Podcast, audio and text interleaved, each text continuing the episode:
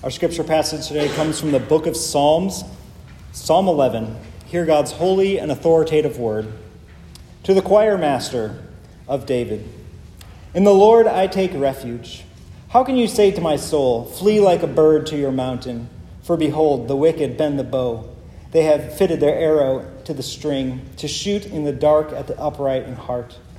If the foundations are destroyed, what can the righteous do? The Lord is in his holy temple. The Lord's throne is in heaven. His eyes see, his eyelids test the children of man.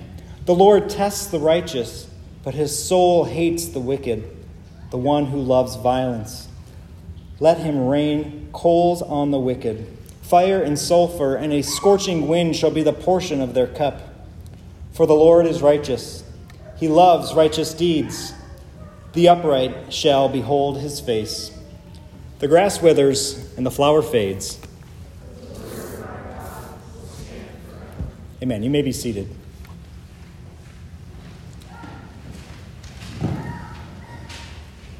Well, we are continuing in our sermon series through the book of Psalms this summer. We won't make it all the way through as we just have a few more weeks until the fall commences. Uh, but we have come now to Psalm 11. And there is kind of a theme verse, oftentimes you'll find in a psalm. And the theme verse in this psalm, the essence of what David is getting at here with this song, is found in verse 3. It is a question. If the foundations are destroyed, what can the righteous do? If the foundations are destroyed, what can the righteous do? There are many things that we can think of when we hear the word the foundations and uh, how they're being destroyed. There are many things in which we build our lives. Perhaps we look around in the society around us and we begin to think the foundations are not only turning negatively or beginning to crumble, but it seems that they are beginning to be more and more destroyed.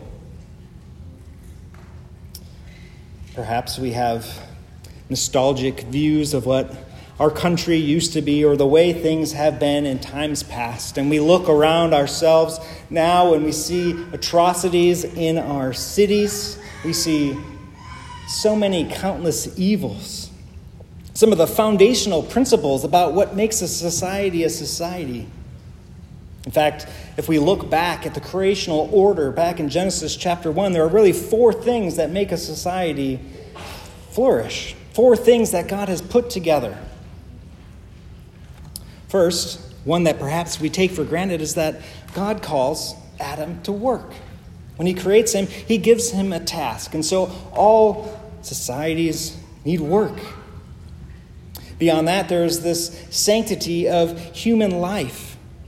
Right? The first real sin we see after the fall is Cain and Abel, the taking of innocent life the beginning of the destruction of their society. When we say sanctified, we don't just mean what you might see on a billboard or on a yard sign, but what we mean is the Lord's holiness on life, that He created Adam and Eve in His image, that He has given them dignity, that He set them apart, that He is in communion with them. That life is precious and has worth. Beyond that, we see another outflow of this idea of work is the sanctity of marriage. That Adam and Eve were joined together by God and that nobody was to separate what God had joined together.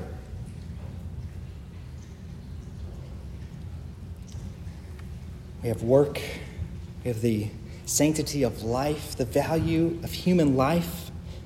We have the sanctity of marriage, the building block of foundation.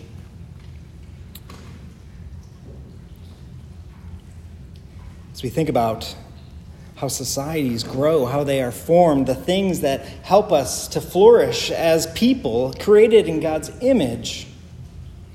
Well, we can look around our society and we can see how all of those things are always at odds with God's design ever since Adam and Eve fell into sin. We currently have far more jobs than people willing to work them. The idea of work is burdensome to us. It's part of the curse that Adam was going to have to work the ground, but it was going to be hard. We see the devaluation of human life in so many different ways. Of course, the most obvious to us in our day is the great sin of abortion. The belittling of other people, places like China who are gathering up Uyghurs into camps, exploitation of child labor. The value of a human life has become lessened over time, not only in our own culture, but throughout history, throughout the world. And of course, we can look at the ways in which marriage has come under assault in many ways, many times. And not even so much of the different perversions that have come along, but really at the heart of it, is it really that important? Isn't it more optional? Can't we just forego marriage altogether? These are some of the signs that we look around at the foundation of God's established society and we begin to think things aren't the way they ought to be. And when we look around our own culture and we think about the foundations that our country was built on life, liberty, and the pursuit of happiness we might think, and we've drifted a long ways from where we began. And we can have an immediate response as we are given these messages. We get these reports. Depending on which news channel you turn on, the report will be extremely negative on this side or it'll be extremely negative on this side. Nobody has a good report. What does the report tell us to do? It tells us to hate other people. It tells us to run away and to hide. It tells us to protect ourselves, our children. It vilifies our enemies. It causes us to panic. It's the same false report that David has received as he is seeing the foundation of his kingdom being destroyed. David here is no doubt in a place of plight. Oftentimes, he is faced with sedition and enemies coming at him to take his life. And this is what David says to them. Verse 1 and 2. In the Lord I take refuge. How can you say to me? So they come and they say to him, This is the report. He turns on the news. You know what, David? Things are getting real bad. You should flee like a bird to your mountain. Find a safe place to go and hide out. Look, the wicked have their bow bent. They have put the arrow on the string. It is pointing at you and it's in the dark. You can't even see it's going to come. Wicked is prevailing. There's no hope for you to stay here. You need to go protect yourself. You are far too important to be here on the front lines. Run away.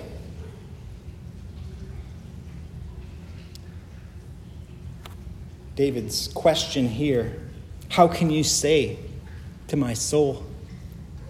is one of rebuke. It's one in which David says in his opening verse, In the Lord I take refuge in Yahweh, in the covenant God, the one who has anointed me as his king, the one who has shown his love to me. In him I take refuge. So, how can you say to me, run away? How can you say to me, hide? How can you say to me that the bow is pointed at me and that my life is in danger? Look, if all of the foundations are destroyed, what can the righteous do? We are bombarded with the same message in a different time, in a different place, with different circumstances and different things being destroyed before us. But the claim is the same run away, hide before it's too late.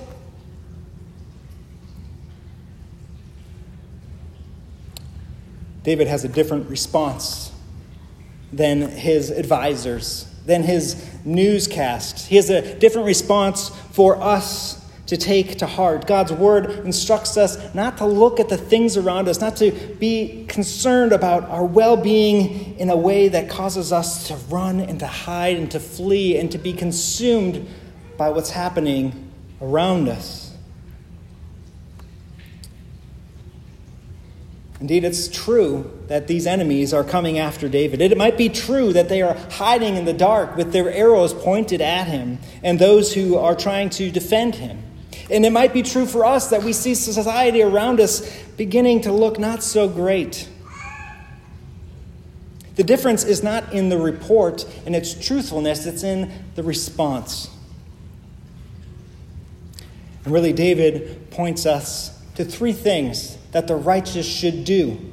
Three things, three pillars that the righteous must be reminded of when the foundations are destroyed.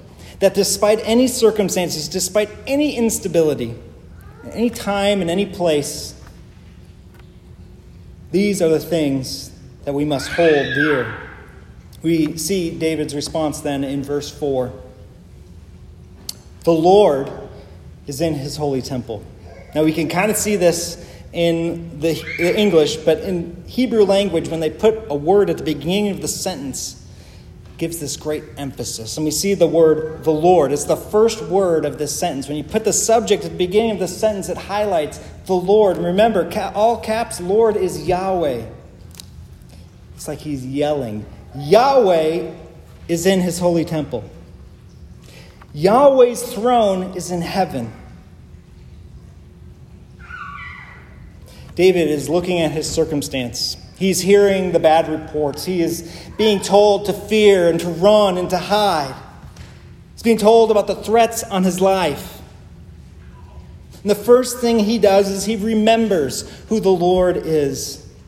It is the Lord who is on his throne in his holy temple. And it's not that he's just in the holy temple in Jerusalem where David is. He is in the temple that it was made after. Not merely an earthly temple, not merely a ruler in this age, but high and lifted up in the place far above all authority.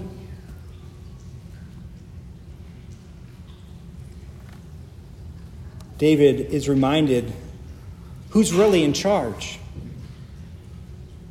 One of the tactics people use in our news cycle is to tell you other people are in charge and they're going to take control, and when they do, it will be like this. And there may be some temporal truth to those reports.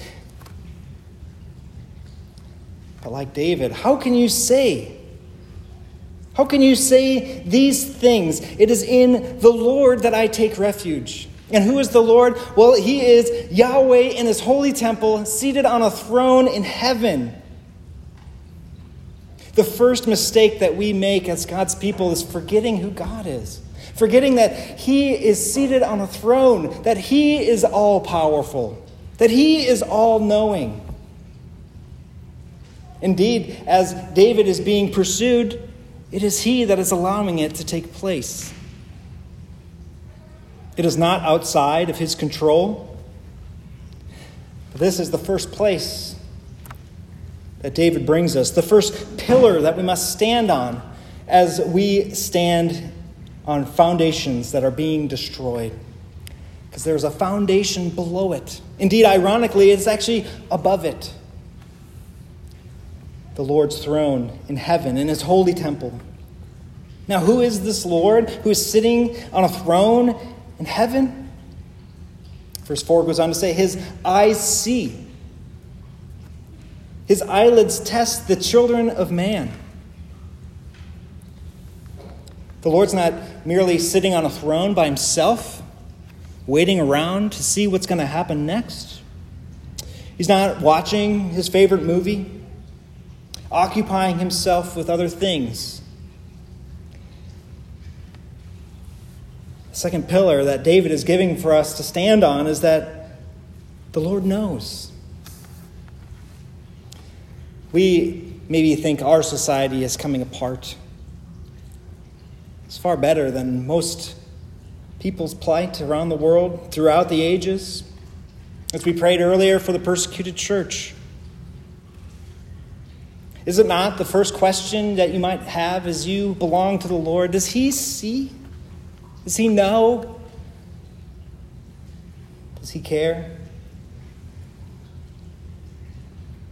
His eyes see. The Lord's eye is about us. His eyelid tests the children of man. Now, the children of man is really the phrase the, the sons of Adam, all mankind. The Lord sees what is happening. There's a time for reckoning that we see is going to come about. Who are the righteous? Who are the wicked? It's not going to be found out on who wins the earthly battle, but on whom the Lord sees and judges righteously.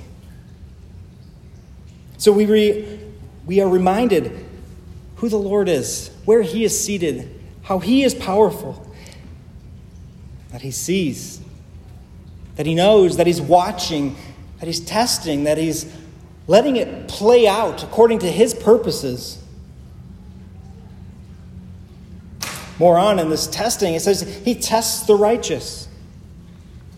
David here has been given this counsel run away, David. Hide. You can't do anything. Your life is in danger. The Lord is testing David. Will David trust in the Lord's power? Will David trust in his sovereign rule? Why are the bad things in my life happening? Well, perhaps God is using them to sanctify us, to cause us to trust in Him more, to be reminded that He is the place we must flee for refuge.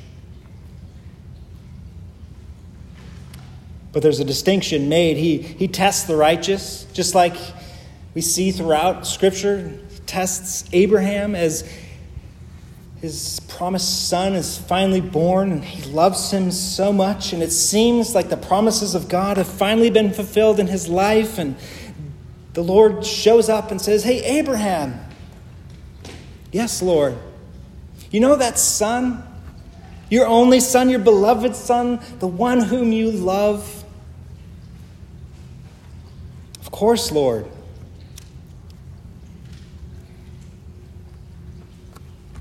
Know the story, the Lord calls Abraham to a test, to bring him up on Mount Moriah, to slay him, to offer him up as a sacrifice. Of course, we know that the Lord intervenes and he does not actually have Abraham do this deed. But it was a reminder, a test, a time in which Abraham had to decide who do I truly trust in? Where is my refuge? Is it in the good things I have received? Is it in my own strength? Is it in my own prosperity? Or is it in the Lord who has given me those things? The Lord tests the righteous, but his soul hates the wicked and the one who loves violence. It's a pretty strong statement to say that the Lord hates somebody. Oftentimes, we think of God in one of two ways. Some people think of this vengeful, angry God. Other people like to think of God as only loving, caring, always overlooking, and indeed, both of those images of God's character are true. God hates wickedness, He hates people that love violence, He hates sin.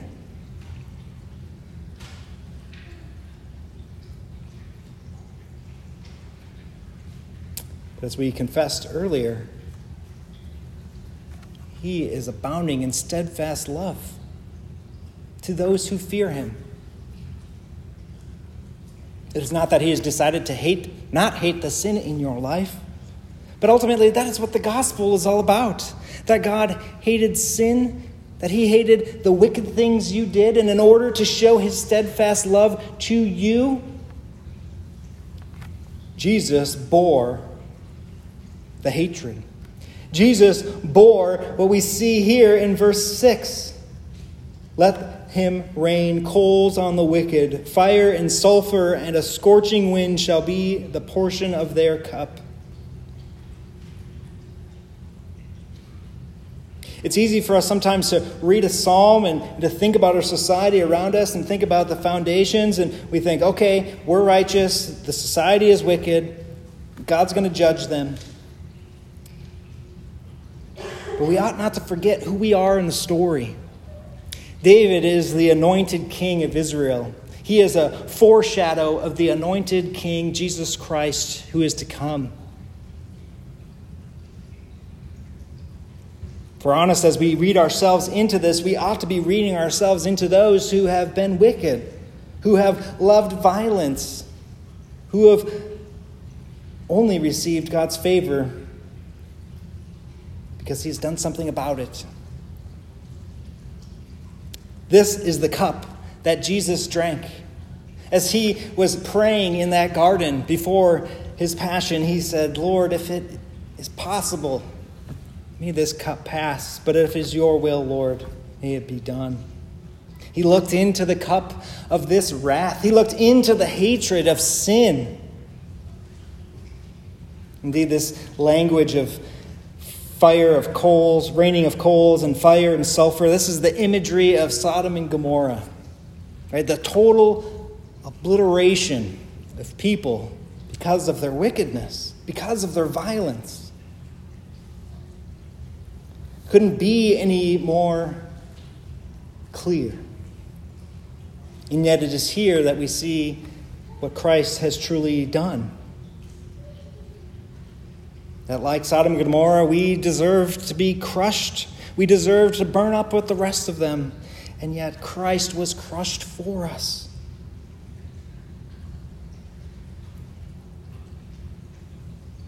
The third thing we're supposed to remember here is that he hates wickedness. Think about these wicked people who have their bows drawn back, their arrows pointing at David. What does he say? Look, the Lord is in his temple, and he is watching and he knows. And guess what? He hates wickedness. He hates the wicked. He hates those who love violence. These people who maybe are threatening me, they don't have just a problem with me, they have a problem with Yahweh.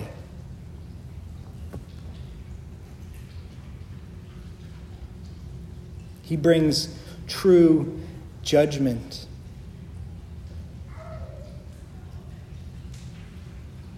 Verse 7 For the Lord is righteous, and he loves righteous deeds. David is the righteous man in his day. He knows the Lord has shown him grace and favor, and he loves the righteous one. The one in who, in many ways, is the representation of God's ministering to his people at this time. He knows he's been set apart, that God has done a work to count him differently than those who seek his end. And these are the three pillars that David turns to when he gets this report who the Lord is, where he is seated, how holy and powerful and almighty he is. And yet, his involvement, his watching eye, and his ability to do something about it, to reward the righteous, to save his people, and to punish the wicked.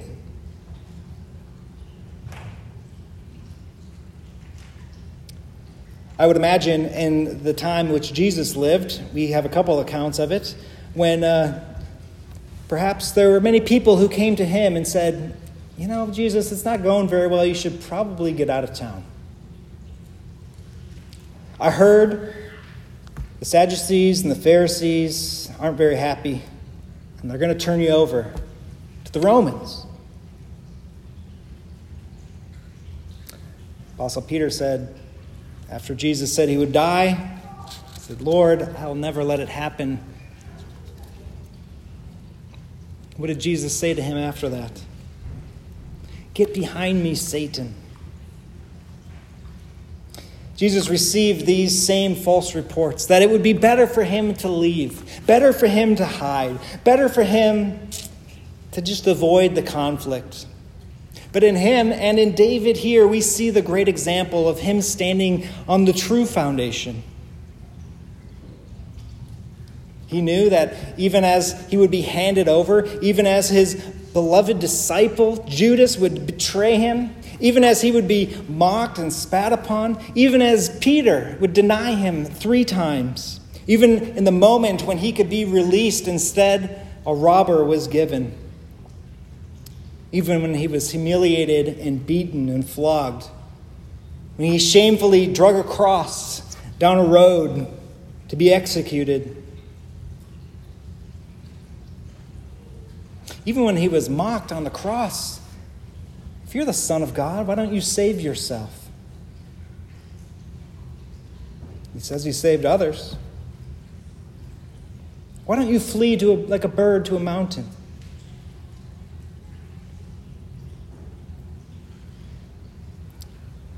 Jesus personifies where we need to stand. Jesus knew that God was working all this according to his purpose, and that for the joy set before him, he endured the cross. Because he knew the judgment wasn't there.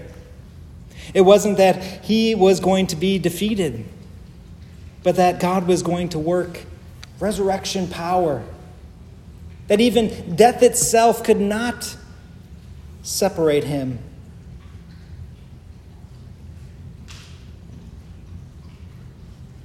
It's the great paradox that Jesus is the faithful one and the one who receives the punishment of the wicked.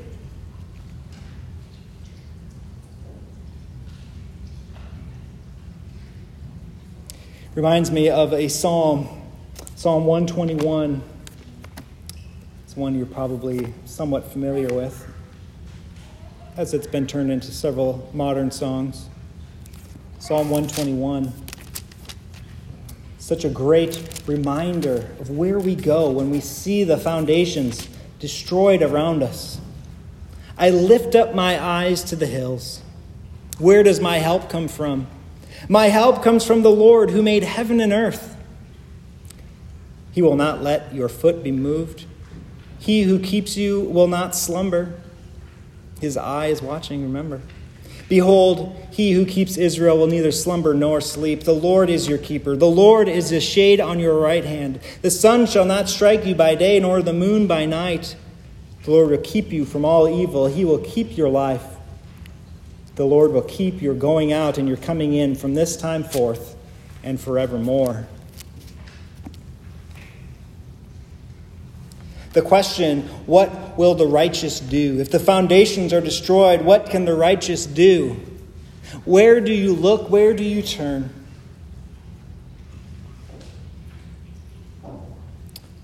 So often we turn to our own camps, our own political parties, our own strength, our own resources, our own plans to flee, to preserve ourselves for one more day.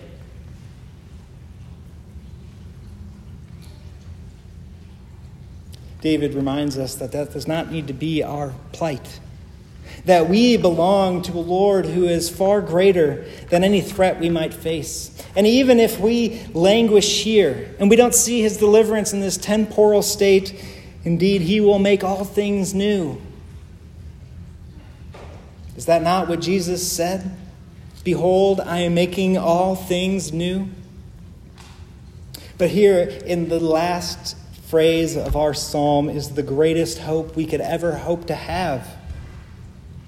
The upright shall behold his face. Throughout Scripture, we have all of these scenes in which the Lord's presence shows up and nobody can look at him. Moses has to hide in a rock. When he goes into the tent of meeting, he gets so much glory, he even has to cover his face because people can't look at him because he is reflecting God's glory. When Isaiah sees the Lord high and lifted up, immediately he goes from seeing the Lord to seeing his feet because he can't stare at his face.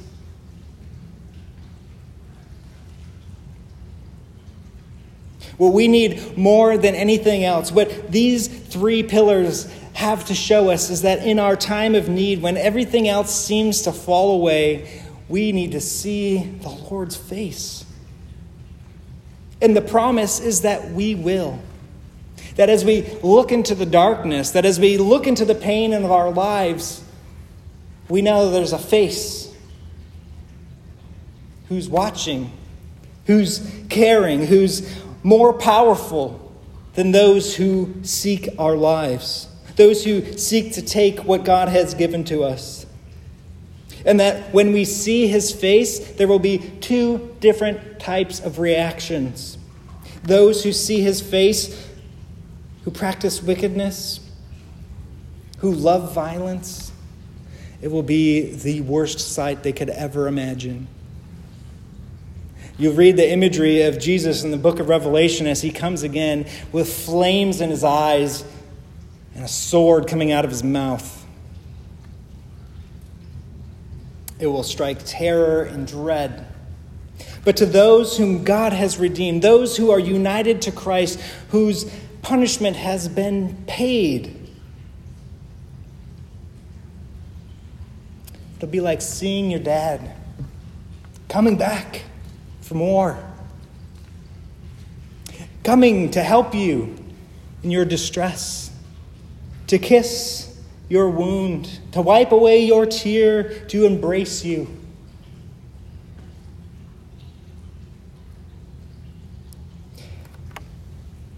It's tempting for us to believe the reports and to act in anxiety, to flee When we find ourselves in challenge, when we see things go awry, may we be reminded the face of our God. May we be reminded of who He is, His care for us, and His promise to make all things new. It is what will sustain us and will not let us down. Let's pray. Father, we thank you that you've made these promises to us. That though we deserve judgment, Christ has borne it for us. And though we tremble in fear, the surroundings in our lives, you are far greater. May we seek your face. And Lord, when we come to you, may we not shriek in fear but come in joy. May it give us confidence to stand, confidence to live our lives knowing you rule and reign. We need your Spirit to empower us, to give us all that we need to live this type of life. Would you encourage our hearts today? It's in Christ's name we pray. Amen.